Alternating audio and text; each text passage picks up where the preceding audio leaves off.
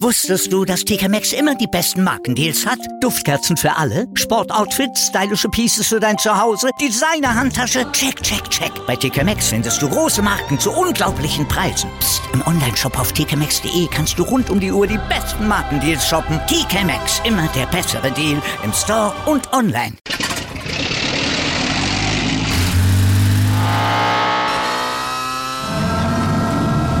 Von 0 auf 100. Aral feiert 100 Jahre mit über 100.000 Gewinnen. Zum Beispiel ein Jahr frei tanken. Jetzt ein Dankeschön, rubbellos zu jedem Einkauf. Alle Infos auf aral.de. Aral, alles super. Den Spinnen folgen? Wieso müssen es unbedingt Spinnen sein? Wieso können wir nicht den Schmetterlingen folgen? Das war ein Zitat von Ronald Weasley.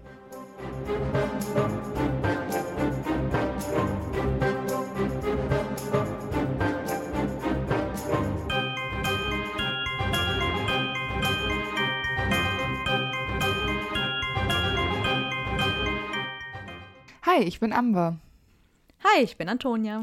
und wir sind die Schokofrösche.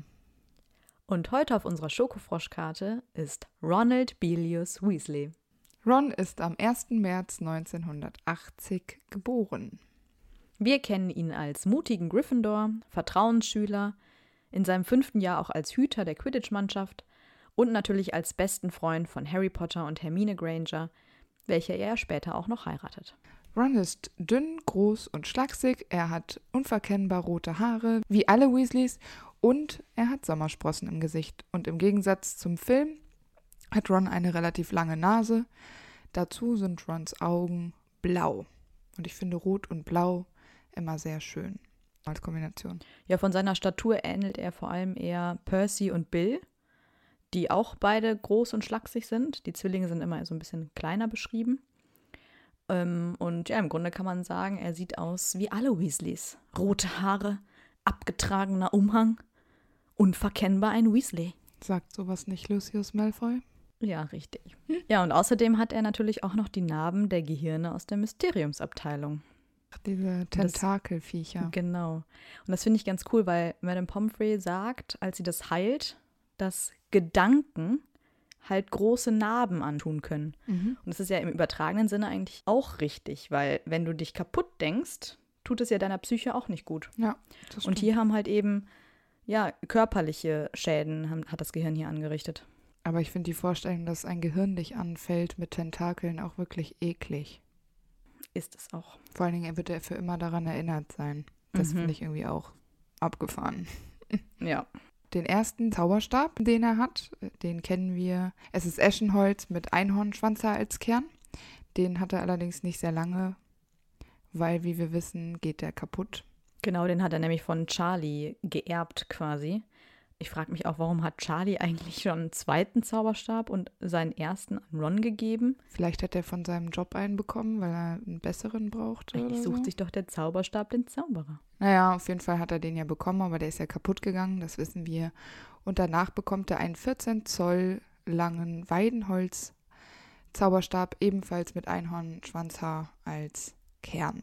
Genau, und die Weide ist ein eher ungewöhnliches Holz mit Heilungskräften. Und der Besitzer hat oft Unsicherheiten, die er aber auch häufig überkommt und oder gut versteckt. Das finde ich Mhm. sehr passend für Ron. Finde ich auch. Ebenso das Einhornhaar.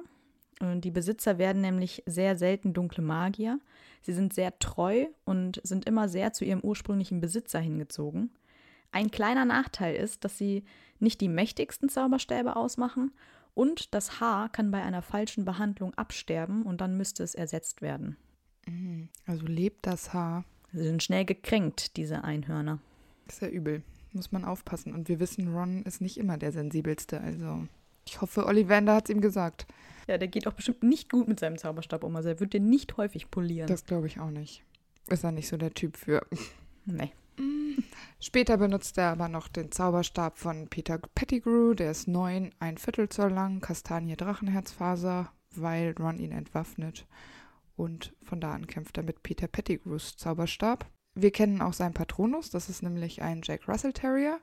Und Jack Russell Terrier stehen in direkter Verbindung mit Ottern, denn diese Hunde jagen Otter. Und wir wissen ja, dass Hermine den Otterpatronus hat. Und wir wissen auch, dass sie später heiraten. Also irgendwie kommen die beiden dann nach einer Jagd quasi zusammen. Sehr cute. Ja, sie haben sich sehr lange gegenseitig gejagt. Du bist ja mal, was ja. passiert ist. Sein Irrwicht kennen wir auch. Das ist eine Riesenspinne, beziehungsweise wahrscheinlich Aragog. Ähm, das ist ja eine Angst, die er immer wieder zeigt, die immer wieder hochkommt bei ihm, die er auch sehr lange hat, aber ja auch schon bekämpft hat. Mhm.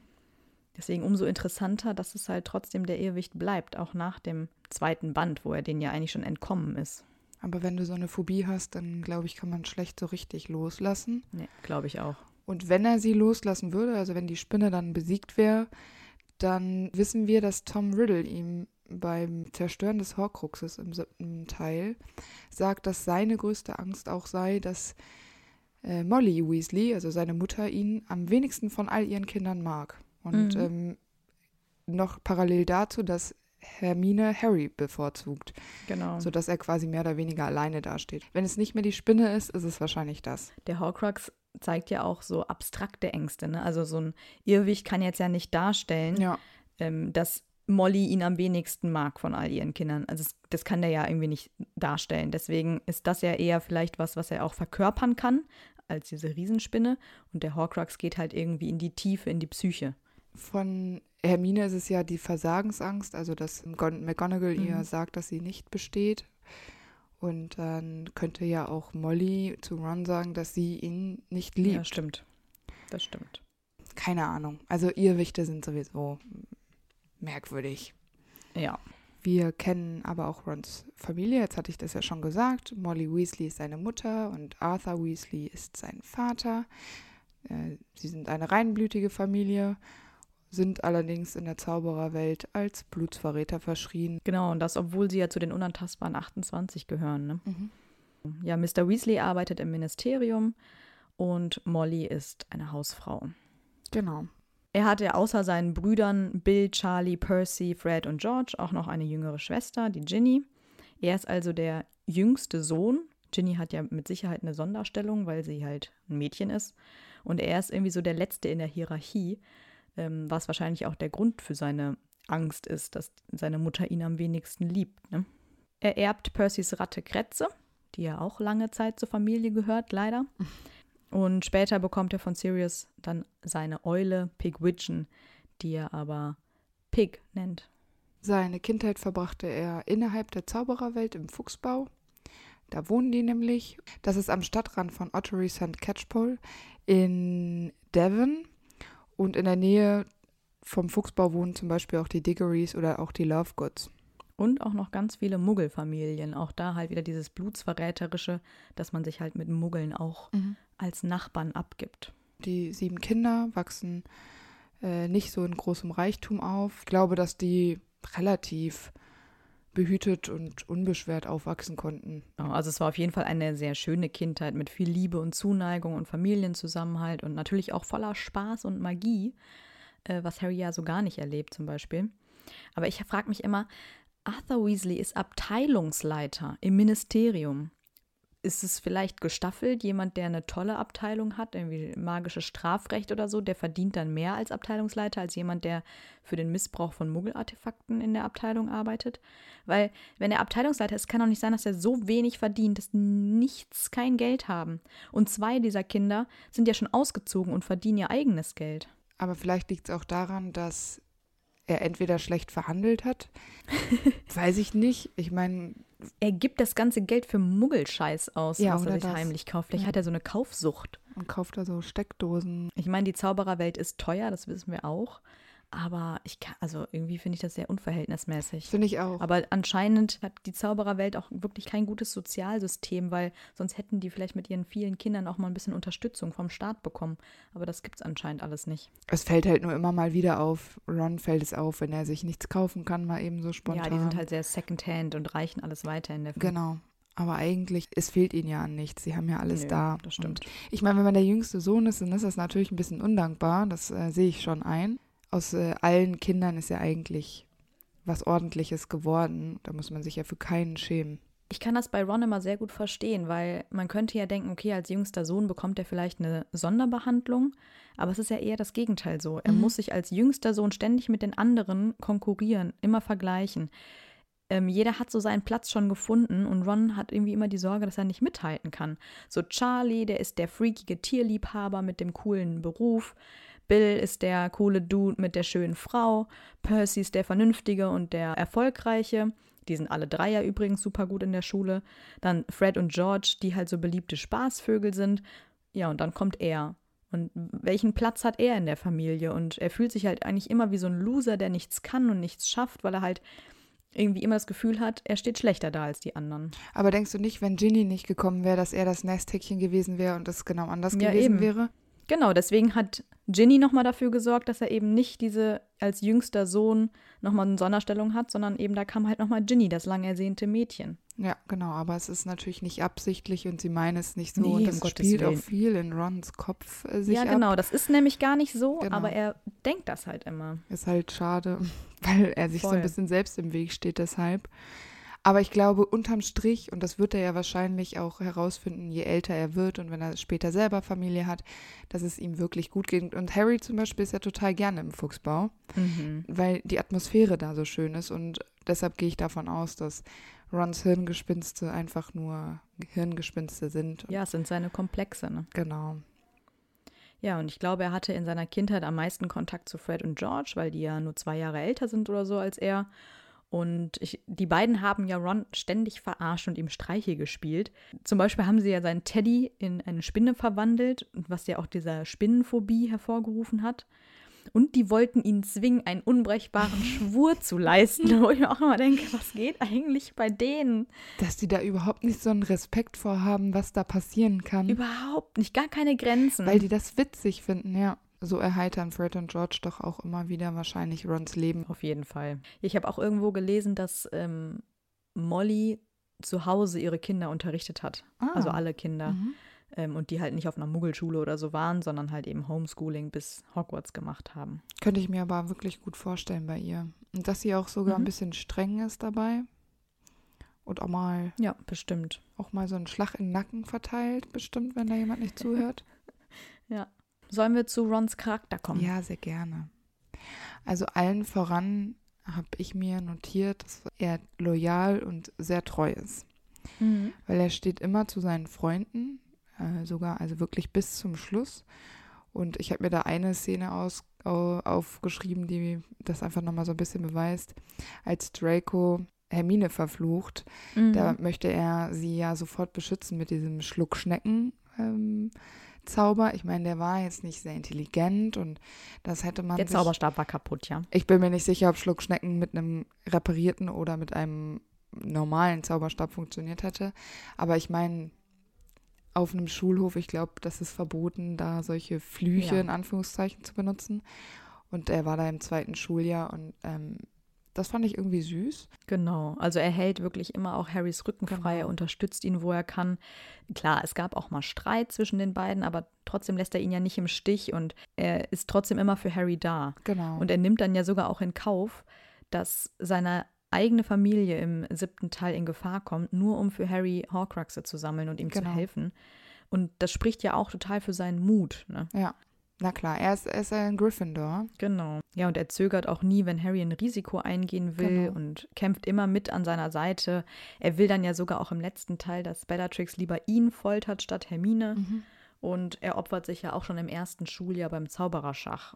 Und das zeigt ja einfach immer wieder, dass er da überhaupt nicht lange nachdenkt, sondern einfach handelt, um seine Freunde zu schützen. Also ich habe äh, mir dazu überlegt, dass Ron ja eigentlich der Erste ist, der sich auf Harrys verrücktes Leben einlässt, aber so Mhm, genau. volle Kanne. Das finde ich schon mutig, weil ich meine, da sind die elf und Auf wir wissen eigentlich nicht so viel von der Welt und was auf sie zukommen wird. Ja, und er ist auch sehr diskussionsbereit. Was ich nämlich immer ganz cool finde, ist, dass er ständig alles hinterfragt. Zum Beispiel ist er im dritten Jahr der Einzige, der Hermine immer wieder auf ihren Stundenplan anspricht und sich halt fragt, wie sie das überhaupt schafft. Ähm, er ist ja auch sehr skeptisch gegenüber Belfer. Auch da traut er sich ja auch seine Meinung zu sagen. Genauso auch gegen Harry, dem widerspricht er auch häufiger. und auch seinen Brüdern, zum Beispiel Percy, als der zur Seite des Ministeriums wechselt, äh, kann er ihm einfach ganz klar seine Meinung auch sagen. Und ähm, was ich auch immer wieder cool finde, was ja im Film leider komplett gestrichen ist, da gibt es eine Szene, wo Hermine halt einfach bei Snape im Unterricht reinredet und ähm, Snape sie total fertig macht. Und im Film sagt Ron einfach nur, naja, er hat ja recht. Aber eigentlich sagt er im Buch zu Snape, äh, ja, wieso nehmen Sie denn nicht mal Hermine dran? Die meldet sich doch. Mhm. Ja. Dabei ist er hier eigentlich wieder jemand, der halt sogar den Lehrern ähm, auch die Stirn bietet. Ja, vor allem Snape. Ich meine, das muss man Ja, sich dann genau. auch erstmal trauen. Aber wir wissen auch, dass Ron total witzig und humorvoll ist. Also er kann Mhm. Gute Witze machen und äh, ist dabei trocken. Er stellt die Mhm. Situation nochmal in ei- seinen eigenen Worten dar. Und es ist manchmal vielleicht ein bisschen plump und man denkt sich so, hm, aber eigentlich ist es schon witzig. Und dann, wenn du nicht so ein, nicht anfällig dafür bist, alles so super persönlich zu nehmen und so alles auf die Mhm. Goldwaage legst, dann hat Ron einen sehr, sehr guten Humor. Und äh, für mich ist das der beste Humor der Welt, dieser trockene Humor, wo der, der den Witz macht, nicht so richtig lacht, aber ich könnte mich dann kringeln. Also Ja. liebe ich. Also alleine, wenn man die Bücher liest, er bringt einfach die besten Sprüche und man muss einfach ständig lachen. Das beste Beispiel finde ich immer, da könnte ich mich beringeln, ist äh, im sechsten Teil, als er in das ähm, Potions-Buch seinen Namen schreiben will mit dieser Korrekturfeder und einfach Ronald Waschlapp schreibt und dann sich auch die ganze Zeit so wundert, so, hä, wird das so und so geschrieben? Hä, das stimmt doch irgendwas nicht. Und also, ey, da, da breche ich weg, wirklich. Ja. Und auch Harry hat ja im vierten Teil den direkten Vergleich, weil er keinen Kontakt zu Ron hat und mit, so viel mit Hermine chillt. Und er selber sagt, mit Hermine ist es einfach viel weniger lustig und auch irgendwie langweiliger, weil Ron halt fehlt. Und das hat er einfach auch direkt erkannt, weil Ron ist schon der humorvolle von den dreien. Aber ich finde schon, dass er in seinem Humor auch manchmal ein bisschen unter die Gürtellinie geht. Das sagen ihm ja auch sowohl Hermine als auch Luna. Ähm, und er ist dann manchmal so ein bisschen unsensibel. Er vergisst dann auch zum Beispiel, dass Hermine und Harry ja beide von Muggeln großgezogen werden und nimmt dann Dinge für selbstverständlich, die denen ja überhaupt nicht klar sind. Er hat ja auch Vorurteile, zum Beispiel gegenüber Lupin, als er erfährt, dass der ein Werwolf ist. Oder auch Hagrid. Und ich meine, Hagrid und er sind ja eigentlich auch super befreundet, aber dann, als er erfährt, dass es ein Halbriese ist, hat er auch irgendwie seine Vorbehalte. Und total unsensibel ist auch, wie er mit Nick, dem äh, fast kopflosen äh, Geist, und der maulenden Myrte umgeht. Der stellt richtig taktlose, unsensible Fragen und also stellt sich da wirklich total grob an. Ja, so plump auch, ja. Ja, genau. Und er hat auch irgendwie nicht die besten Manieren. Also er isst ja immer sehr viel und sieht dabei auch nicht appetitlich aus. Das haben sie im Film schon ganz gut dargestellt. Aber in den Büchern ist es ja tatsächlich auch, dass er einen großen Appetit hat. Könnte man ja auch vielleicht denken, ne, so ein bisschen Futterneid spricht da Ja, aus seiner. Familie vielleicht mit. Ja, das kann gut sein. Aber es ist schon so, dass immer überall, wo Essen ist, isst er auch einfach irgendwas. Aber Rons für mich größte und langweiligste Schwäche, die einfach nervt, ist, dass er auch echt oft beleidigt ist. Und Mhm. wie ich ja gerade gesagt habe, man soll nicht persönlich nehmen, wenn Ron etwas sagt. Nimmt Ron Mhm. aber Sachen sehr gerne persönlich. Also regt er sich irgendwie fürchterlich darüber auf, äh, dass Ginny was mit Michael Corner hat. Und Mhm. aber äh, die hat ja auch was mit Dean Thomas und das gefällt ihm irgendwie alles gar nicht. Und auch, dass Hermine. Ja, der ist so ein bisschen besitzergreifend. Ja, genau, da, dass ne? Hermine was mit äh, Krumm hat, das findet er natürlich Ja. auch. Ich meine, noch aus einem anderen Grund, weil er selber Gefühle vielleicht für Hermine langsam entdeckt, aber Ja, ich finde, das ist so eine Eifersucht oder so ein Neid, aber auch das sehr kindisch Ja, irgendwie ist. genau. Weil, also dieser Beschützerinstinkt oder das Besitzergreifende auch für seine kleine Schwester vielleicht, aber auch in Bezug auf Hermine, das ist alles immer so ein bisschen übertrieben, Mhm. weil er hat gar nicht denn das Anrecht darauf. Und das kann man sich ja dann vielleicht denken, so von wegen, oh, das finde ich jetzt aber nicht so cool, dass meine kleine Schwester so viele Jungs datet. Aber das halt, wie er das rüberbringt, ist einfach auf so eine komische, kindische, bockige Art und Weise. also geht es ihm wirklich darum, ob Ginny irgendwen datet oder ob es ihm einfach nicht gefällt? Ja, und ich glaube, Ginny trifft das ganz gut. Sie sagt, Ron reagiert ja nur so, weil er selber noch keine Erfahrung gemacht Ja. hat und halt in der Hinsicht neidisch ist. Ne? Ja, genau, das könnte sein. Aber es dauert halt auch ewig, bis Ron sich entschuldigen kann. Das wissen wir ja auch äh, vor allem mit, bei dem Streit, den wir vorhin angesprochen haben. Mhm. Aber er ist ja, wie du auch schon gesagt hast, sehr temperamentvoll. Er fährt schnell aus der Haut. Ähm, der will ja Draco auch mehrmals angreifen oder schlagen. Würde das ja auch direkt machen, wenn er nicht zurückgehalten wird. Ähm, Im letzten Teil schlägt er ihn dann ja sogar. Er boxt ihm einfach ins Gesicht unterm Tarnumhang. Und vor allem, wenn man seinen wunden Punkt trifft, rastet er ja schnell aus. Ähm, zum Beispiel, wenn seine Pro Familie provoziert wird wegen der Armut, da ist er einfach sehr schnell angreifbar und ja, da schämt er sich dann ja vielleicht auch für. Mhm. Und äh, was ich auch bemerkenswert finde, ist im Vergleich zu den anderen Weasleys vor allem, flucht er sehr viel und beschimpft andere, was wir als Leser nie so genau mitbekommen. Das wird dann immer so angedeutet, so Ron benutzte ein Wort, was er mit Sicherheit niemals vor Molly Weasley sagen würde. Und wir alle können uns denken, okay, das wird schon was Ordentliches gewesen sein. Ja. Genau, aber der ist ja irgendwie mehr oder weniger der Einzige. Und ja, da fragt man sich auch, woher hat er jetzt diese Umgangsform? Tja. Haben die bei seiner Erziehung dann schon ein bisschen geschludert? Ich glaube, auch Fred und George machen das wahrscheinlich auch, nur nicht ganz so offensichtlich wie Ron. Die haben ihm wahrscheinlich die ganzen bösen Wörter schon ja, früh bestimmt. beigebracht. Fanden die dann witzig. Ron, geh mal zu Mama und sag. Da, da, da, da, da.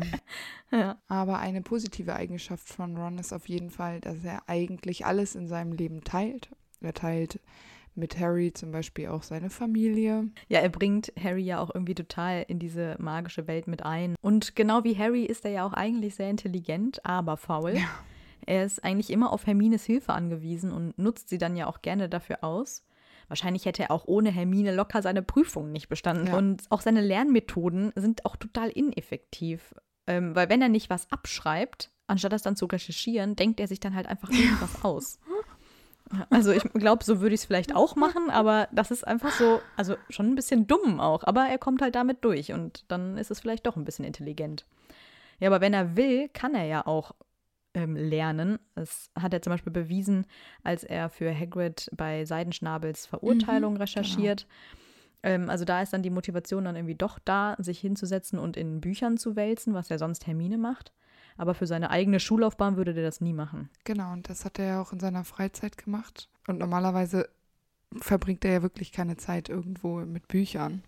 Genau. Allerdings kann man Rons intelligent irgendwie auch so ein bisschen daran festmachen, dass er mit ähm, vielen Dingen, die er quasi sagt, im Nachhinein recht hatte. Gute Vorhersagen. Die Theorie, dass er diese Prophezeiungen spricht, ohne es zu wissen. Zum Beispiel liegt er ja auch komplett richtig damit, dass ähm, Tom Riddle die Myrte getötet hat. Mhm. Ja, beziehungsweise manchmal sagt er das einfach so daher ja. und dann stellt er sich halt als wahr heraus. Also ne? das ist dann ja so tollpatschig, tollpatschige genau. Intelligenz irgendwie. Genau. Also ein bisschen ins Blaue rein. Ja, und worüber wir auf jeden Fall auch noch sprechen müssen, ist halt eben diese Unsicherheit, ja. die ihn umtreibt, es ja wirklich einen großen Charakterzug von ihm ausmacht. Er denkt halt immer, er kann nichts, er wird ja auch total schnell rot und sieht sich im Vergleich mit den anderen immer als den Schlechteren. Ähm, zum Beispiel auch beim Quidditch. Er verliert da total schnell die Nerven und kann seine wahre Stärke dann überhaupt nicht zeigen. Und ähm, dabei ist er ja eigentlich ein sehr mächtiger Zauberer. Mhm. Er ist auch ein exzellenter Schachspieler. Genau. Er ist gut im Duellieren. Er ist gut im Quidditch. Er kann apparieren, nonverbale Magie, einen gestaltlichen Patronus. Der ist sehr clever. Ähm, Dinge, die im Film auf Termine sagt, erklärt ja eigentlich Ron. Zum Beispiel all das, was eigentlich nur Zauberer wissen, aber Harry dann nicht weiß, wird eigentlich von Ron erklärt. Ja. Und er schlägt dann Harry ja auch zum Beispiel später vor, das Felix Felicis fürs Lackhorn anzuwenden, um an die Erinnerung zu kommen. Er hat die Idee, die Basiliskenzähne aus der Kammer des Schreckens zu holen. Er erinnert Hermine dann sogar im ersten Band daran, dass sie ja auch Feuer zaubern kann. Also er hat dann auch irgendwie oft so einen in Stresssituationen sehr kühlen Kopf. Und er kann sogar Parsel nachsprechen. Und das finde ich eine sehr beeindruckende Fähigkeit, weil ich mir immer denke, du, wenn meine beste Freundin neben mir im Schlaf Russisch spricht, kann ich das auch nicht am nächsten Morgen so nachsprechen, dass das ein Russe versteht. Aber Ron kann das. Aber vielleicht ist es glücklich, weil Harry schon immer vielleicht Parsel gesprochen hat. Aber das haben wir noch nie mitbekommen. Ja, aber da passieren bestimmt ganz viele Dinge, die du nicht mitbekommst und auch nicht mitbekommen sollst, liebe Antonia. Und oh. vielleicht haben Schlangen oder das, was auf Puzzle reagiert, vielleicht haben die nichts gegen äh, sprachliche Fehler. Ich habe letztens so ein Meme gesehen.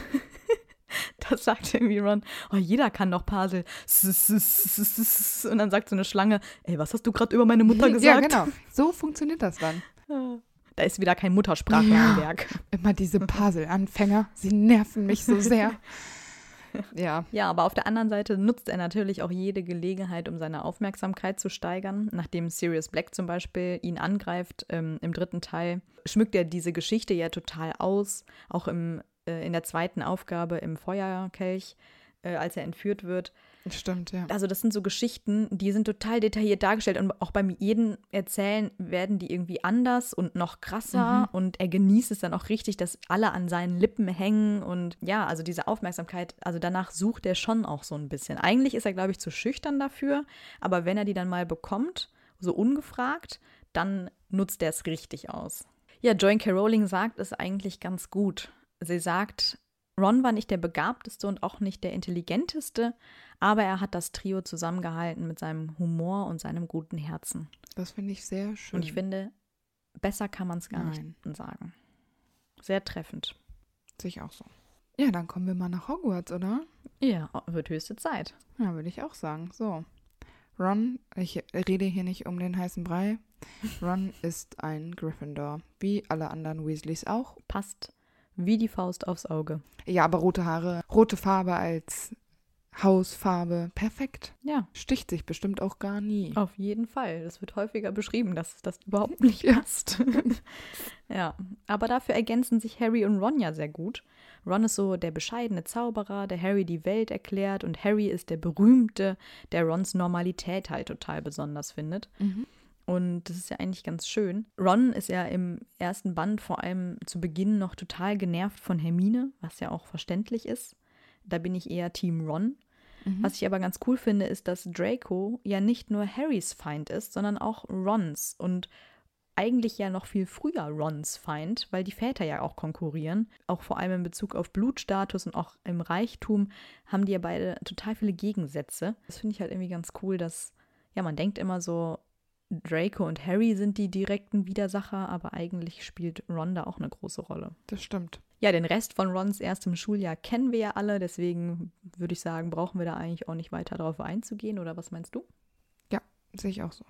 Dann kommen wir direkt zum zweiten Jahr. Im zweiten Jahr finde ich es mega cool, dass Ron und seine Brüder auf die Idee kommen, Harry zu retten. Es ist eine sehr dumme Aktion. Ähm, aber die können Harry ja einfach da auch nicht alleine lassen. Und das finde ich ja total süß, dass sie so sagen, nee, das können wir nicht bringen, wir müssen Harry da rausholen. Frage ich mich eigentlich auch immer, warum machen die das später nicht nochmal? Also Harry ist öfters bei den Dursleys irgendwie in Gefangenschaft geraten, aber die holen ihn da nur ein einziges Mal raus. Genau, später fahren sie dann noch mit dem Ford, mit dem sie Harry da abgeholt haben aus Mhm. dem Ligusterweg, fahren sie dann nach Hogwarts, weil die einzige Lösung natürlich, ganz klar, Hedwig war zwar dabei, aber wir fahren jetzt den Ford Anglia nach Hogwarts. Ey, das ist so eine dumme Idee, mit diesem Auto zu fahren. Aber ich Ja. könnte mir auch richtig gut vorstellen, dass Ron einfach mal selber diese Erfahrung machen will, mit dem Auto fahren möchte. Und er nutzt einfach diese Gelegenheit und sagt einfach, komm, wir fahren mit dem Auto, obwohl es einfach 100 bessere Alternativen gäbe. Und das dauert ja auch ewig und weiß ich nicht. Also ich hätte es nicht gemacht, schon allein aus Faulheit. Und eigentlich ist Ron ja auch ein Ja. Faulenzer. Ja, aber es ist halt cool, dieses Auto zu fahren. Ja, es muss das sein, weil sonst Ja. verstehe ich diesen Ehrgeiz nicht, da jetzt nach Hogwarts zu kommen. Vor allem so lang. Der Zug fährt den ganzen Tag. Die Genau. fahren um 11 Uhr los und sind abends da. Ja, das heißt, genau. so lange müsste Ron da am Steuer sitzen. Wie haben die sich das eigentlich mit dem Tank und so? Wie, wie löst man das? Aber Tankt vielleicht ist das eine? Magie. Nö, Ja. das ist eine magische Lösung wahrscheinlich. Kannst du nicht ein Liter reintanken und dann machst du immer Gemini, Gemini, Gemini und irgendwann Hm. hast du dann ganz viele Liter Tank? Mhm. Wahrscheinlich. Ich weiß es nicht, aber ich ähm, finde das nicht schlau von ihm gelöst. Und sie kriegen ja auch wirklich viel Ärger dafür. Ähm, das Auto ist danach kaputt. Ja, ein Gutes hat es ja, dass sie mit dem Auto gefahren sind, weil das Auto lebt dann ja auf Hogwarts Gelände im verbotenen Wald und es rettet später die beiden richtig random noch von den Spinnen. Ja, das stimmt. Äh, Wieso eigentlich? Wieso kommt es da zur Rettung? Und ich habe gelesen, das finde ich richtig witzig, dass vielleicht ja Mr. Weasley das Auto so verzaubert hat, dass es kommt, wenn ein Weasley in Not ist. Ach so. Das finde ich eigentlich eine ganz coole Idee, weil warum sollte sonst das Auto diese beiden Schüler da retten? Vielleicht hatten die eine sehr intensive Fahrt nach Hogwarts und irgendwie haben die sich dann spirituell angefreundet. Die haben das Auto super behandelt, weil sie in die peitschende Weide geflogen sind. Und ähm, aber immerhin haben sie dem Auto die Freiheit geschenkt. Also, naja, Vielleicht ist es jetzt für immer einfach dankbar und es hatte auf jeden Fall was Gutes. Ja. Und in der peitschenden Weide geht ja sein Zauberstab kaputt. Also es ist ja noch vor dem ersten Schultag geht dieser Zauberstab kaputt. Und das ganze Schuljahr hat er einen kaputten Zauberstab und er besteht trotzdem seine Prüfung. Hat das mal überhaupt irgendjemand also geehrt. Ich finde das total bewundernswert. Und Molly Weasley meckert wahrscheinlich noch rum, dass es nicht gut genug war. Ich kann mir auch nicht vorstellen, dass es okay ist, einen kaputten Zauberstab in Hogwarts Nein. mit sich zu führen. McGonagall müsste einfach an Molly schreiben, hey, schickt mal einen neuen Zauberstab rüber. Ja, aber Harry zum Beispiel kriegt da einen Besen nach dem anderen geschenkt, den er sich locker selber hätte kaufen können. Und Ron kriegt nicht mal einen Zauberstab, der ja notwendig ist für seine schulische Bildung. Das, Das ist ja jetzt kein nice to have Piece, sondern das ist ein, ein absolut notwendiges Teil. Ich würde das ja noch so rechtfertigen, dass man sagen kann, okay, er müsste halt dafür zu Ollivander, weil der Zauberstab sich den Zauberer aussucht. Aber der hat ja auch den Secondhand-Zauberstab von seinem Bruder. Also macht dieses Ganze überhaupt gar keinen Sinn. Dann kann er auch mal eben Secondhand einen anderen Zauberstab her herbekommen und muss sich den nicht selber wählen. Und denkst du nicht, dass irgendwie mal so eine Sammlung an liegen gebliebenen Zauberstäben oder so irgendwo in Hogwarts sind? Ja, zum Beispiel der von der maulenden Myrte. Ja, Meinst du eigentlich, dass er Charlie dafür in einem Duell besiegen musste? Ja, bestimmt. Und damit der Zauberstab ihm gehorcht? Also wenn das so passiert ist, haben Fred und George ihm das erzählt, dass er man das so machen muss. Dann hat er Charlie einen so auf die Mütze gegeben, weil er dachte, er muss den ja irgendwie besiegen. Und weil er keinen Zauberstab hatte, um ein Duell zu gewinnen, hat er dem auf die Fresse geschlagen. Ja, genau. Wir wissen ja, dass er gewalttätig ist. Ja, ist das schön. Und die Molly so, oh Charlie, Schatz, es tut mir leid, aber du musst deinen Zauberstab jetzt an Ron abgeben. Du musst dich jetzt schlagen lassen. Und los. Das, das ist äh, eine ganz tolle Erziehung, die die Weasleys genossen haben. Ja, in Rons drittem Schuljahr reist die Familie Weasley nach Ägypten. Und das steht sogar im Tagespropheten. Und sie können auch nur nach Ägypten, weil sie Geld gewonnen haben. Sie fliegen alle, inklusive Kretze. Das ist wahrscheinlich der erste und erstmal letzte Urlaub seines Lebens.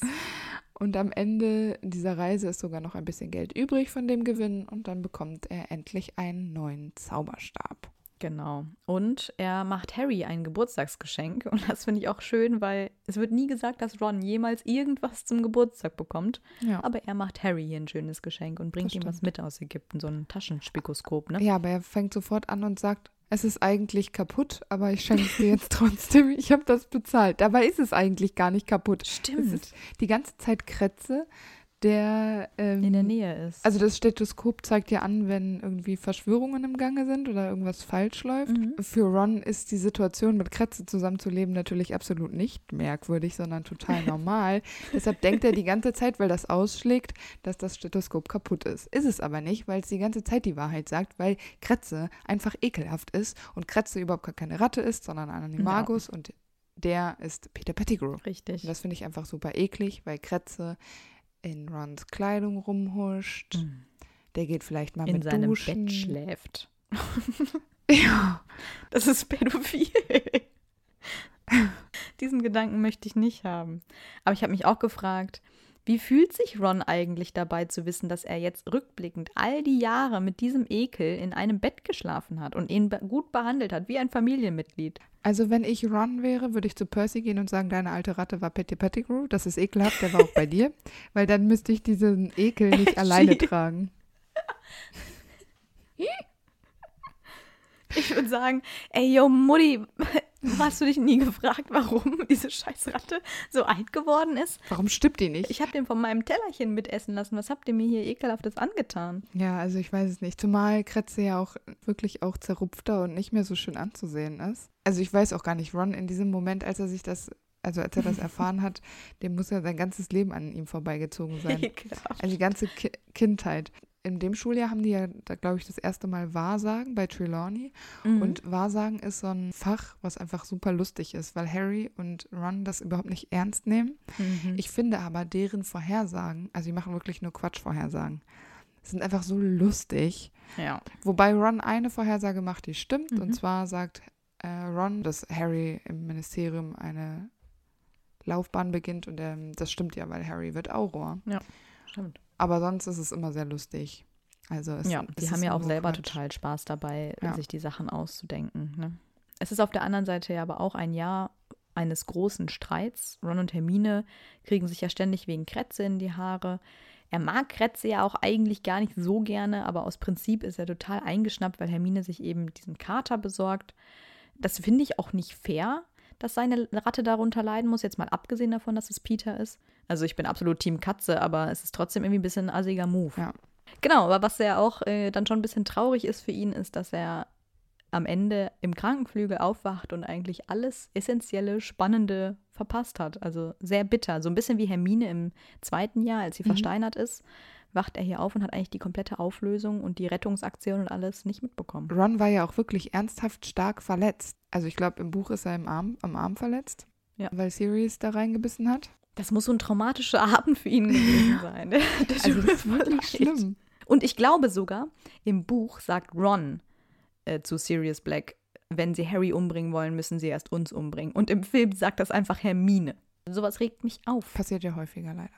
Naja, aber dann ist auch dieses Jahr vorbei und das vierte Schuljahr beginnt noch nicht, denn es kommt erstmal die Quidditch-Weltmeisterschaft, worauf sich Ron mega freut. Er ist Fan von Krumm ja, das ist so geil. Ja, er ist ja auch totaler Irland-Supporter und Quidditch ist ja sowieso voll sein Ding. Damit ist er groß geworden. Es ist einfach ein mega Erlebnis, dass er da hingehen kann. Vor allem dann auch noch in so einer coolen Loge so weit oben und mhm. so. Ist auch voll cool, weil Harry diesmal ähm, Ron was kauft und zwar so ein Opernglas quasi. Und diese Operngläser sind cool. Ich bin da letztens nochmal drauf gekommen. Mhm. Äh, die, da kannst du so Slow Motion machen und zurückspulen und die. Ja, und Harry ist wieder zu dumm, um es zu bedienen. Ja, er ist Der halt macht die ganze Zeit Slow Motion und verpasst halt irgendwie die ersten Tore, weil, weil er, hä? Aber der und der hat doch gerade den Ball. Oh, Harry, du musst wieder auf Live schalten. Oh Gott. Naja. Aber es zeigt sich bei der Quidditch-Weltmeisterschaft auch, dass er sehr anfällig ist für Wheelers. Mhm. Ähm, und da habe ich mich gefragt, ist das, weil er allgemein so unsicher ist und so wenig Selbstbewusstsein hat, dass er da halt sich noch mehr, mehr beweisen will als andere Männer. Also ich meine, Harry auch, aber nicht so stark wie Ron. Also man versucht sich immer so möglichst gut dastehen äh, zu lassen. Genau. Das ist einfach ein bisschen unangenehm für alle Beteiligten. Ja, und genauso träumt er ja auch davon, beim Trimagischen Turnier mitmachen zu können. Ähm, aber kaum, dass es losgeht, merkt er ja selber, dass er das niemals geschafft hätte. Und wir haben ja schon gesagt, er ist das sehr eifersüchtig, dass Harry teilnimmt. Und da zeigt er sich auch wirklich nicht von seiner nettesten Seite. Aber um ehrlich zu sein, mir wäre Harry schon viel früher auf den Sack gegangen mit seiner ewigen Aufmerksamkeit, die er überall bekommt.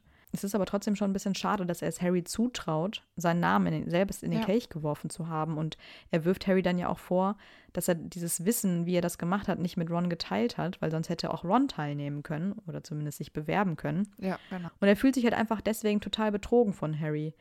Und eigentlich ist, glaube ich, das der springende Punkt. Nicht, dass Harry jetzt unbedingt teilnimmt, sondern dass er denkt, Harry hat es hinbekommen und mir nicht erzählt. Und ich dachte, wir wären beste Freunde.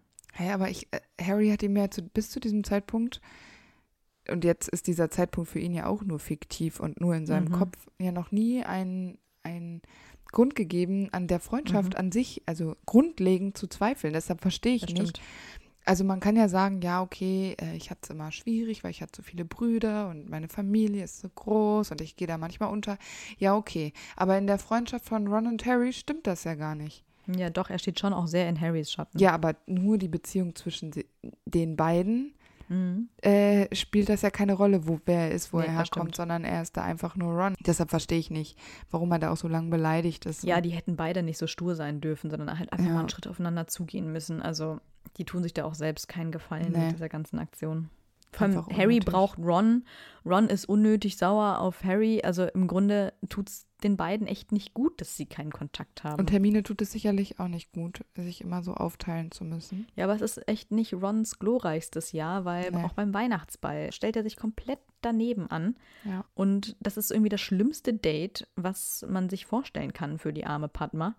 Und das finde ich auch echt unmöglich, wie er sich da gibt. Und die, mit seiner schlechten Laune macht er da die, den ganzen Abend kaputt. Mhm. Ich glaube, es hätte ja trotzdem ein schöner Abend werden können. Ja. Und ähm, vielleicht war es zu diesem Zeitpunkt, ich meine, das wird ihm ja klar gewesen sein, wenn Krumm da auftritt, dann hat er ja vielleicht auch nicht so viele Chancen. Aber ihm war doch klar, dass Krumm auch wieder abreisen wird, spätestens ja, nach der dritten stimmt. Aufgabe. Und dann hätte man ja auch einfach mal die Füße stillhalten können. Und ich finde, Hermine ja. hat da recht, weil sie gesagt hat, naja, ähm, hättest ja auch dich mal anstrengen können. Mhm. Aber ich finde halt irgendwie, das vierte Jahr ist Ron unsympathischstes Jahr. Ja. Und das dritte Jahr war, finde ich, Hermines unsympathischstes. Und das fünfte ist dann eben Harrys. Also so hat jeder irgendwie mal sein pubertierendes Jahr, was nervt. Hermine, dadurch, dass sie auch ein bisschen älter ist, im dritten Schuljahr ist sie ein bisschen pubertär. Ja, genau. Frauen sind ja eh ein bisschen frühreif. Naja, auf jeden Fall äh, macht auch Ron in diesem Jahr Vorhersagungen. Und zum Beispiel sagt Ron vorher, dass Harry etwas genommen wird, was ihm lieb und teuer ist, dass er sich verbrennen wird und dass er sich verletzen wird. Und das kommt auch alles hin. Mhm. Und das ist mal wieder diese komische Tendenz von Ron. Auch wenn er es vielleicht nur so ins Blaue heraus sagt, aber es kommt eben genau hin. Mhm. Ja, im fünften Jahr wird er Vertrauensschüler und zur Belohnung bekommt er von seinen Eltern einen Sauberwisch 7 und wird dann auch Hüter der Quidditch-Mannschaft von Gryffindor. Das finde ich doch klasse. Und später in Hogwarts überreden er und Hermine, Harry dann ja auch die DA zu gründen. Mhm. Und das finde ich auch eigentlich ganz cool, weil Ron da wirklich unglaublich viel lernt und auch die Motivation dann zeigt, ganz anders als im normalen Unterricht. Wahrscheinlich, weil er hier so diese praktische Umsetzung auch hat und weiß, dass das, wofür ich hier kämpfe, das bringt auch was, das wird mir später helfen. Nur beim Quidditch tut er sich, wie gesagt, sehr schwer. Er spielt dann aber ausgerechnet bei dem entscheidenden Spiel gut. Das ist ja genau das Spiel, was Harry und Hermine verpassen weil sie zu Grob müssen. Ich meine, das weiß er ja eigentlich nicht, aber ist es dann vielleicht, weil irgendwie dieser, weil er sich so weniger beobachtet fühlt oder weil irgendwie kein Druck da ist, obwohl das halt ja auch vielleicht unterbewusst passiert, aber vorher hat er sich immer so leicht aus der Ruhe bringen lassen und da spielt er jetzt das Spiel seines Lebens, ausgerechnet, wenn seine beiden besten Freunde nicht da sind. Naja, vielleicht, weil er ja immer das Gefühl hat, er müsste sich noch beweisen, weil Hermine ist so super schlau und Harry ist halt Mhm. Harry. Und er aus dem Trio ist immer der, der beweisen muss, quasi, dass er ein Anrecht hat, mit den beiden auf einer Stufe zu stehen. Und Mhm. wenn die beiden nicht da sind, ist er eben nur für sich. Ja, und dann haben wir es ja auch schon mal erwähnt, ähm, in diesem Buch passiert natürlich auch der Unfall mit den Gehirnen. Ja. Da frage ich mich auch, was zur Hölle ist mit diesem Ministerium wieder los? Wir hatten es ja nicht. schon mit dem Torbogen Ja. Und jetzt hier die Gehirne. Was hat das für eine Bedeutung? Die einzige Erklärung, die ich habe, ist, dass man das als Forschungsprojekt für Oklumentik und Legilimens benutzt. Aber warum Gehirne mit diesen Tentakeln und warum sind die überhaupt so böse? Warum greifen die an? Können die nicht einfach chillen? Ich kann dir nichts dazu sagen. Sind das Gehirne von, von toten So, Menschen? Von Zauberern, ja, wahrscheinlich. Also furchtbar. So viel zu der tollen Mysteriumsabteilung. Nicht meine Lieblingsabteilung. Okay, also Flux zum sechsten Jahr. Also ich fand's erwähnenswert, dass Ron immerhin sieben ZAGs schafft. Er ist nämlich nur in Wahrsagen und Zaubereigeschichten durchgefallen und das finde ich absolut legitim. Also wenn Trelawney wüsste, wie gut er in Wahrsagen ist, dann würde er nicht durchfallen. Aber die verschließt ihren Geist wahrscheinlich vor wichtigen Dingen auch hin und wieder Das mal. stimmt. Er ist auch als einziger in seiner Familie pro Fleur. Ich meine, die Arma hat irgendwie alle gegen sich. Und ähm, es ist schon ein bisschen unangenehm, weil Ron sie ja gefragt hat damals im vierten Teil, ob sie zum Ball gehen will. Und er hat einen dicken Korb bekommen.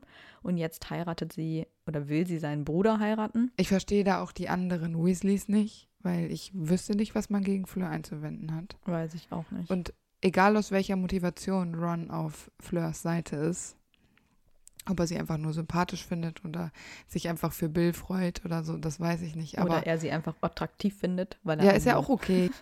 Ja, das ist die Eifersucht der Frauen wahrscheinlich. Verstehe ich aber nicht. Finde ich gemein. Ja, er wird dann auch in Hogwarts ein bisschen ausgeschlossen, weil er nicht Teil des Luck Clubs ist. Und er denkt dann ja auch, Harry gibt ihm den Glückstrank, damit er beim Quidditch gut spielt. Und das funktioniert ja auch, dieser Placebo-Effekt. Und dieser Höhenflug führt ja dann auch dazu, dass er und Lavender zusammenkommen und Ron seine ersten Erfahrungen macht. Beim Rumknutschen mit Lavender. Ich glaube, auf diese ganze Beziehung müssen wir nicht unbedingt näher eingehen. Das ist einfach alles sehr unangenehm. Ja. Und Hermine ist auch ganz schön doll eifersüchtig. Mhm. Ja, aber das Glück hält ja auch nicht so lang, denn die beiden passen eigentlich auch überhaupt nicht zusammen und nach Weihnachten zerbricht dann auch die Beziehung. Aber als Rache dafür, was er eben Hermine angetan hat, schlägt dann das Karma zurück und er isst diese Liebestrank besetzten Pralinen von Romilda Wayne und steht plötzlich auf sie. Ja, aber nur weil er immer alles essen muss, was irgendwo ist. Das wäre ja sonst gar nicht passiert. Er hat gedacht, das wäre sein Geburtstagsgeschenk.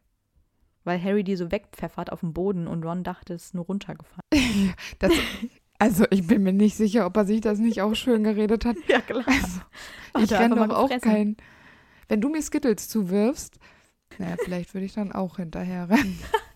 Na, siehst du. Schon ein bisschen dreist. Aber das ist, wie gesagt, typisch Ron und seinen Fressneid. Ähm, aber zum Glück kann Slughorn ihn ja davon befreien, Ähm, allerdings trinken sie dann den vergifteten Met und der war eigentlich für Dumbledore gedacht und Harry kann Ron gerade so retten noch. Ja, Gott sei Dank ist Harry da. Wahnsinn, ne? Hätte schief gehen können. Ja, also es ist schon dramatisch. Ja, im siebten Jahr, beziehungsweise in dem Jahr der großen Horcrux-Suche, schenkt Ron Harry das geilste Geburtstagsgeschenk, was er je einem Menschen gemacht hat. Und zwar das Buch Zwölf narrensichere Methoden, Hexen zu bezaubern. Ja. Ich finde das so gut, weil was denkt er eigentlich, was Harry damit vorhat? So auf der Horcrux-Reise mal eben eine Frau klären mit ein paar coolen Sprüchen. Ich meine, das wird ja wohl kaum wegen Ginny sein, weil Wollte grad eigentlich findet er das ja auch nicht so richtig gut. Und ähm, schön finde ich auch, dass er selbst die Tipps auch umgesetzt hat, weil Harry so bemerkt, ah, offenbar hat er das Buch auch schon mal gelesen, weil er lobt Hermine ständig für so kleine Zaubereien und macht ihr dann so Komplimente und so. Also das Wissen hat er schon aufgesogen und wahrscheinlich das einzige Buch, was er jemals gelesen hat, freiwillig. Ja, das ist äh, ziemlich crazy. Ah, das ist so ein gutes Buch. Da, das würde ich auch Ich echt gerne mal gern lesen. Mal lesen. Ha, zwei Idioten, ein Gedanke. Ja, ich fände das auch lustig. Nicht, weil ich eine Hexe rumkriegen will, sondern einfach, weil da bestimmt total lustige Facts drin stehen. Ah, ich, das muss ein richtig gutes Buch sein. Ja, Gott sei Naja. Dank brauchen sie ja unterm Strich dieses Buch auch nicht so wirklich. Hat er es mitgenommen? Sich ja hat, alles. Hat, ich meine, hat Harry das dabei? Hat er so Bestimmt. zu Hermine gesagt, kannst du das auch mal in deine Sammlung mit Ja, aufnehmen? bestimmt.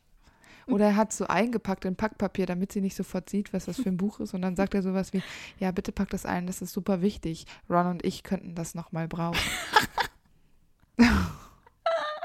Und Hermine ist die einzige Frau, die einzige Hexe, die man bezaubern könnte. Ja, schön. Naja, aber Ron lässt seine Familie ja zurück, um mit Harry auf die Suche Ja, zu genau. gehen und bringt damit ja auch irgendwie seine Familie in Gefahr. Die müssen ja auch später dann untertauchen. Geile Geschichte auch mit diesem Ghoul. Finde ich auch eine gute Methode, um kein Aufsehen zu erregen. Die verzaubern ja den Ghoul so, als hätte er irgendwie Krätze. Nee, Ich weiß nicht, irgendeine Krankheit. Und ähm, Drachenpocken, glaube ich. Irgendwas Ansteckendes. Und tun so, als wäre das Ron. Der Ghoul freut sich natürlich, weil er in Rons Bett schlafen darf. ja. Die tun so, als, oh, dass die das nicht checken, ne? Das ist ein so guter Plan. Ein richtig guter Plan. Ja, weil die haben dann so Angst vor der Ansteckung, dass sie sich nicht so nah rantrauen. Das ist der Plan. Er bekommt von Dumbledore dann den Deluminator. Und da, das wundert mich jedes Mal, weil ich mir denke, ernsthaft hat Dumby einfach schon gewusst, dass Ron die anderen verlassen wird? Und wieso flüstert dieser Deluminator eigentlich plötzlich Stimmen und führt ihn zu Hermine? Der Deluminator macht Licht aus und sonst nix. Seit wann kann das ein Deluminator? Das ist irgendwie alles wieder so an den Haaren herbeigezogen. Bei dieser Stelle, das war schon die erste Stelle, wo ich mir dachte, was passiert hier gerade? Das ist ähm, dein Hass auf den siebten Band Ja. hat sich da schon langsam angebodelt. Ja, aber kannst du mir das erklären? Das ist doch komisch. Dumbledore kann das nicht gewusst haben und dieser Deluminator kann das nicht. Fertig aus. Ich habe ja das siebte Buch als allererstes gelesen, weil äh, vorher hatte ich zwar die Filme geguckt, aber das siebte Buch war das, was, worauf ich noch warten musste, dass es rausgekommen ist. Und da hatte ich natürlich auch nur die Filminformationen. Und deshalb kam es mir beim Lesen des siebten Bandes absolut nicht merkwürdig vor. Jetzt im Nachhinein, wenn du es sagst, ich verstehe das und ich äh, kann mir da auch keinen Reim draus machen. Deshalb vielleicht wollte da, wie so oft in diesem Buch, einfach versucht, einen Deckel drauf zu machen Ja. und das irgendwie rund zu kriegen. Allerdings wird äh, auf der Suche äh, Ron immer schnell wütend und ungehalten, weil sie ja irgendwie nicht so richtig einen Plan haben und er doch das Medaillon immer mal wieder tragen muss und irgendwie ist Ron ein bisschen anfälliger als die Ja, man darf beiden. auch nicht vergessen, der ist ja auch eigentlich noch verletzt von diesem Unfall beim Apparieren. Ja, ist sehr reizbar. Genau, und das bringt ja auch diesen großen Streit hervor, wo Mhm. Ron dann einfach verschwindet.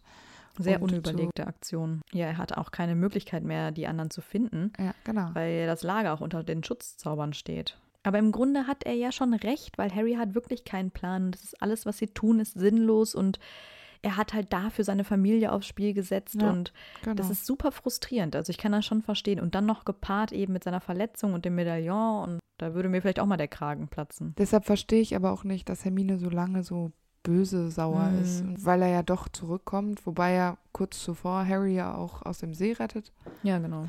Also er macht es ja eigentlich wieder gut. Genau, und mit dem Schwert von Gryffindor äh, zerstört er auch das Medaillon Mhm. heldenhaft. Also weiß ich jetzt nicht genau, warum Hermine sich da jetzt so aufspielt, in meinen Augen, weil ich mir denke, Jetzt ist er ja wieder da mit dem Deluminator, hat er Mhm. eure Stimmen gehört. Jetzt Ja, er entspann dich versucht mal. nämlich natürlich alles, um Hermines Vertrauen wieder zu erlangen. Und das ist ja auch schon ein bisschen sweet, was er da so erzählt. Ja, das finde ich auch. Vielleicht hat er da auch noch mal in seinem Frauenbuch nachgelesen, wie man Ah. es am besten schafft, dass eine Frau einem verzeiht. Letztendlich wird es dann ja auch so geschehen. Hermine verzeiht ihm und dann können sie gemeinsam die Schlacht von Hogwarts bestreiten. Genau, und da setzt er sich ja vor allem auch dafür ein, dass die DA ihnen eben hilft, die Horcruxe noch zu finden, die übrig sind und auch zu zerstören. Weil Harry ist so dumm, dass er das nicht teilen will und diese Aufgabe nicht abgeben will. Und das ist ja eigentlich das Logischste, dass er halt irgendwie die Aufträge verteilt, damit es auch überhaupt alles aufgeht. Und da ist das von Ron schon echt ein sehr kluger Gedanke. Und er will natürlich auch die Hauselfen befreien aus der Küche. Und da überkommt Hermine dann die Liebe vollends und sie gesteht sich ihre Gefühle ein und die beiden küssen sich endlich, bis Harry sie halt eben unterbricht. Und ich sage, wie auch in der Folge von Hermine, ich finde es angebracht. Es ist eine Schlacht zu kämpfen und nicht Zeit, um rumzuknutschen. Ähm, ich habe aber einen äh, Kommentar gelesen tatsächlich dazu, dass es ja Mhm. eigentlich ein ganz schöner Kontrast ist zu dieser Voldemort, Schlacht, Hass und dann halt die Liebe, die daraus entsteht. Äh, so romantisch bin ich aber leider nicht. Dieser Moment muss genutzt werden, weil vielleicht überlebt man das Ganze ja nicht mehr. Ich verstehe das auch. Ich finde das auch, wenn einige von euch das so sehen, ähm, wenn die das schön finden, verstehe ich auch, aber ich sehe das halt nicht. Ich habe das damals beim Lesen nicht gesehen. Ich habe dieses Gefühl nicht im Film. Ja, aber in dieser Schlacht verliert Ron seinen Bruder Fred. Und das ist auch ein schwerer Schick Schicksalsschlag für ihn. Ich finde das so traurig, Voll. wirklich. Ich finde, es war schon schwierig, als George sein Ohr verloren hat Mhm. äh, in der Nacht der sieben Potters. Aber dass Fred dann auch wirklich stirbt, weil die Mhm. Weasleys für mich einfach eine Familie sind, die so, na, die gibt es halt so zusammen. Mhm, das stimmt. Und da fehlt jetzt natürlich sogar ein Zwilling, die ist ja viel noch viel, die viel mehr verbunden sind Ja. als der Rest der Familie Weasley. Und das finde ich schon wirklich traurig und Mhm, es ist bestimmt sehr schwer für alle. das Und stimmt. Vielleicht auch besonders für Ron, weil er den Zwillingen wahrscheinlich von all den Geschwistern mit am Mhm. nächsten war. Denke ich auch. Ja, aber nach der Schlacht heiratet er Hermine Granger und die zwei bekommen Kinder, und zwar Rose und Hugo. Und er wird erst Auror und später, was ich dann auch echt schön finde, ist, hilft er George noch im Laden. Ich liebe diese Vorstellung. Ja. Der, den Auror hätte er sich sparen können. Er hätte direkt mit George den Laden übernehmen müssen. Warum auch Auror? Warum muss er Auror werden? Also nur weil Harry Auror ist und dann denkt er sich, muss auch cool sein. George und er ergänzen sich dann sehr gut. Ja, und was natürlich das Allerwichtigste ist, dass Ron seine eigene Schokofroschkarte bekommt. Und auch das ist für Ja. ihn das Beste, was er je in seinem Leben erreicht hat. Finde ich angebracht. Ja. Schokofrösche sind die besten. Ja, finde ich auch. Aber am Ende ist es Ron ja, der meiner Meinung nach die größte Entwicklung der drei durchgemacht hat. Also anfangs hat er ja viel Angst vor allem und ist total empathielos und kann die Situation gar nicht mehr so richtig einschätzen. Aber später ist er ein mutiger Mann und der es dann ja auch schafft, Hermine rumzukriegen, um das jetzt mal so ganz salopp zu sagen. Und er schafft es ja auch, einen Horcrux zu zerstören. Und wenn er am Anfang nicht mutig war, dann wusste der Hut vielleicht, was Ron in seinem Leben erreichen könnte. Deshalb finde ich es toll, dass er nach Gryffindor gekommen ist und Ron einfach nur die Zeit gegeben hat, äh, so mutig zu werden, wie er es ganz bis am Ende dann ja auch ist. Und jetzt nach all diesen Recherchen mag ich den schon ganz gerne, würde ich sagen. Ja, ich glaube, ich mag ihn von dem Trio am meisten. Also vor Ja, allem im, glaub, in der ja. Buchperspektive her. Ja, genau. Obwohl ich ihn ja auch im Film toll finde. Ich meine, da ist halt dieser Trottel. Äh, Im Buch lacht man mit ihm und im Film macht man sich ein bisschen über ihn lustig. Ja, das stimmt. Und Rupert Grint spielt halt auch Ah, cool. der ist ein lässiger Typ. Jetzt haben wir das Golden Trio ähm, geschafft. Alle drei haben wir jetzt besprochen. Und wir wollten diese Gelegenheit mal nutzen, um uns bei euch zu bedanken für euren Support und eure Unterstützung, dass ihr so fleißig mit uns diskutiert und kommentiert. Und genau, wir freuen uns, dass die Folgen bei euch so gut ankommen, weil sie uns auch unglaublich viel Spaß machen bei der Aufnahme. Und das motiviert uns natürlich auch total, ähm, wenn ihr bei unseren Instagram-Posts zum Beispiel miträtselt und ähm, ihr uns einfach antwortet, äh, wie ihr was fandet. Das macht einfach unfassbar viel Spaß und deshalb äh, hoffen wir, dass es noch ein paar mehr Folgen gibt und ihr noch fleißig dabei seid. Genau. Dann hören wir uns am Mittwoch wieder. Genau, bis dann. Tschüss. Tschüss. Wieder live von Ihrem Toyota-Partner mit diesem Leasing-Auftakt. Der neue Toyota Jahreshybrid. Ab 179 Euro im Monat. Ohne Anzahlung. Seine Sicherheitsassistenten laufen mit. Und ja, ab ins Netz mit voller Konnektivität. Auch am Start die Toyota Team Deutschland Sondermodelle. Ohne Anzahlung geht's in die nächste Runde. Jetzt los sprinten zu Ihrem Toyota-Partner. Wusstest du, dass TK Maxx immer die besten Markendeals hat? Duftkerzen für alle, Sportoutfits, stylische Pieces für dein Zuhause, Designer-Handtasche. Check, check, check. Bei TK Maxx findest du große Marken zu unglaublichen Preisen. Psst. im Onlineshop auf tkmaxx.de kannst du rund um die Uhr die besten Markendeals shoppen. TK immer der bessere Deal im Store und online.